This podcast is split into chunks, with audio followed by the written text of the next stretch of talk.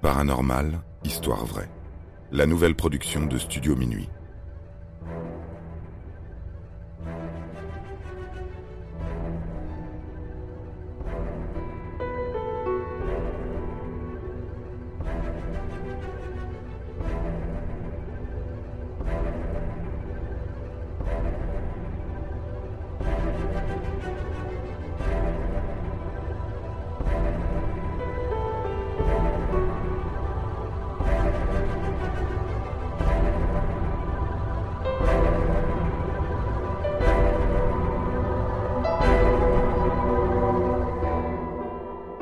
Mystère du lac Anjikuni, le village disparu. En cette fin novembre 1930, le blizzard souffle et ravage le Nunavut, territoire désolé au nord-ouest du Canada. Au cœur de la tempête se débat Joseph Labelle, un trappeur qui, à l'heure actuelle, ne voit pas plus loin que le bout de son nez, et ferait bien de trouver refuge avant la tombée de la nuit et de la température.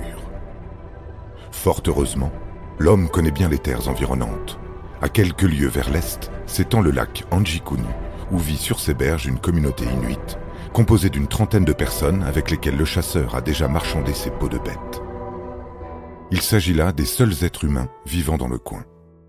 Aussi, Joe ne tourne pas autour du pot. Il se ferait un chemin pour rejoindre la tribu, ignorant qu'il s'apprête à y faire une effroyable découverte. Les bourrasques redoublent d'intensité quand le trappeur arrive à destination.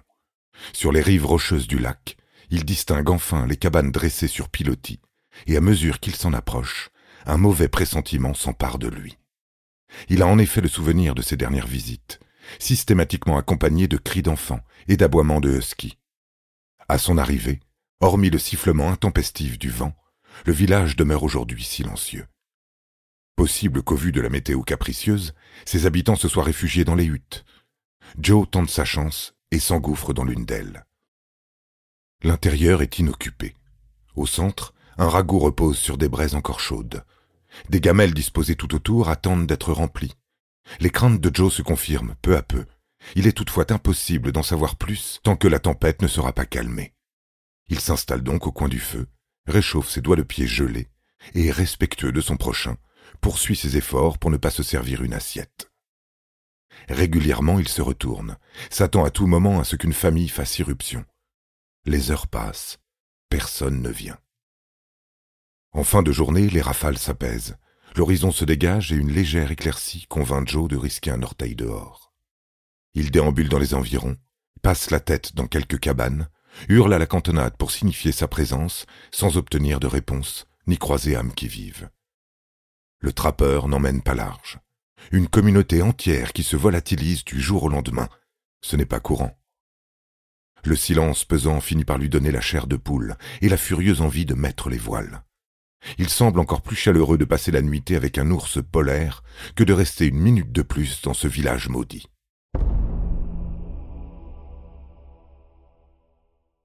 Dans la soirée, Joe Labelle atteint le bureau de poste le plus proche et délivre un télégramme à l'intention de la GRC, la Gendarmerie royale du Canada. Il fait état de son étrange trouvaille et dès le lendemain, la police montée envoie une patrouille au lac vérifier les dires du trappeur. Sur place, la vie semble s'être suspendue en un clin d'œil. Dans les huttes traînent les manteaux et bottes de fourrure, les fusils reposent contre les murs, une aiguille est même plantée dans le point de couture d'une pièce de tissu. Tout a été laissé en plan, comme lors d'un départ à la hâte.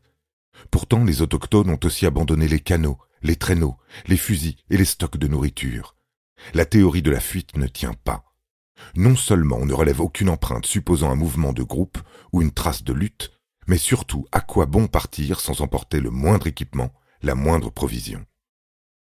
Le pire reste à venir. En bordure du village, un petit cimetière est retrouvé dans un piteux état. Les sépultures ont été profanées, les corps emportés.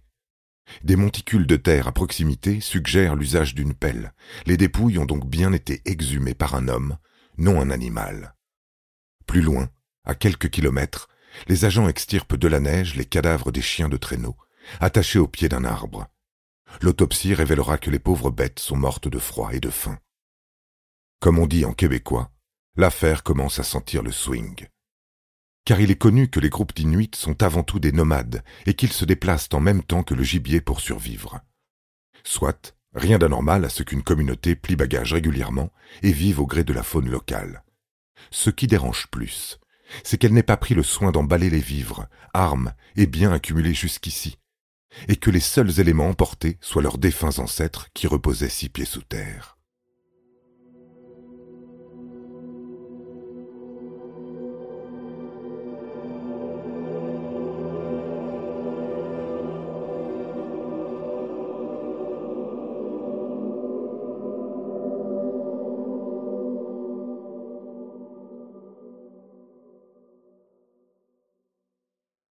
La cerise sur ce gâteau déjà dégoulinant de mystère, c'est le témoignage d'Armand Laurent, un marchand qui vit de l'autre côté du lac, dans une bicoque, avec ses deux fils. Il raconte à la GRC que deux semaines auparavant, il a aperçu une forme lumineuse planant dans le ciel, juste au-dessus du village. En quelques secondes à peine, l'objet volant s'est éclipsé dans la nuit noire, et depuis, M. Laurent ne l'a plus jamais revu. Les résultats d'enquête de la police montée ne sont guère rassurants. Qu'on soit confronté à un enlèvement extraterrestre ou à une malédiction qui ramène les morts à la vie, les marges de manœuvre sont plutôt minces. Le dossier est rapidement classé, puis enfoui au fond d'un tiroir, dans l'espoir que personne ne vienne y farfouiller trop longtemps. Un siècle plus tard, en 2013, le podcast américain Skeptoid s'intéresse à l'histoire du lac Anjikuni et au sort des Inuits, toujours incertain à ce jour. L'équipe de radio commence à creuser dans le passé à la recherche de réponses, mais se confronte d'emblée à un manque flagrant de documentation. C'est seulement en 1959, soit 20 ans après, que les faits sont évoqués pour la première fois dans un livre intitulé Stranger Than Science. Plus étrange, le journaliste et auteur Frank Edwards ne cite aucune source dans sa postface. Une zone d'ombre qui n'empêche pas différents médias de relater l'énigme. L'un d'eux, le magazine Fate, est contactée en 1976 par Betty Hill, célèbre dans le New Hampshire, pour avoir séjourné avec son mari dans un vaisseau spatial en compagnie d'êtres venus d'ailleurs. Cette dame affirme être en relation avec un officier du GRC, lui-même convaincu que les Inuits ont été victimes d'un kidnapping intersidéral.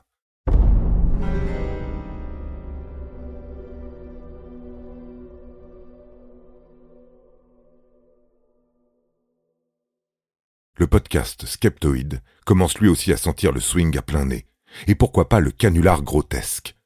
Pour en avoir le cœur net, il se rapproche à son tour de la gendarmerie royale, afin d'accéder au dossier d'enquête. Des historiens sont mandatés pour plonger dans les archives, mais la pêche n'est pas des plus fructueuses.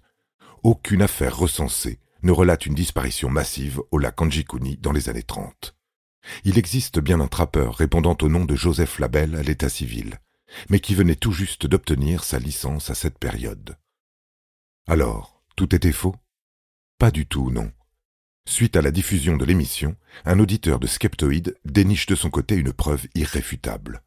Le 27 novembre 1930, le quotidien local The Danville Bee évoque dans sa tribune la volatilisation des villageois avec à l'appui le témoignage de Joe Labelle. Son récit à l'époque est toutefois plus humble, ne mentionne aucune dépouille de chien au pied d'un arbre, pas plus que des sépultures pillées ou de formes lumineuses dans le ciel. Il n'est pas étonnant que l'histoire ait été embellie au fil des années par les écrivains et journalistes. Quoi de plus sensationnel qu'une rencontre du troisième type, ou une malédiction macabre? Toujours est-il qu'il existe un fond de vérité. En 1930, une communauté inuite a bel et bien disparu brutalement, fuyant quelque chose, quelqu'un. Un yéti? Des extraterrestres? Des esprits. Nul ne le sait, mais les dangers ne semblent en tout cas pas manquer sur les terres désolées de Nunavut.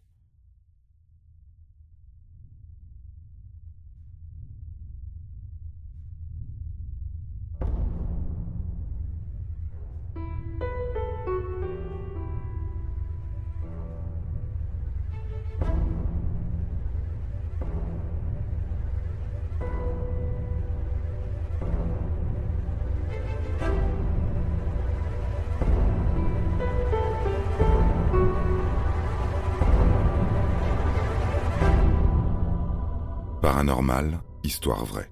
La nouvelle production de Studio Minuit. Interprétation Florent Houlier. Production John Mack. Musique composée par David Rampillon.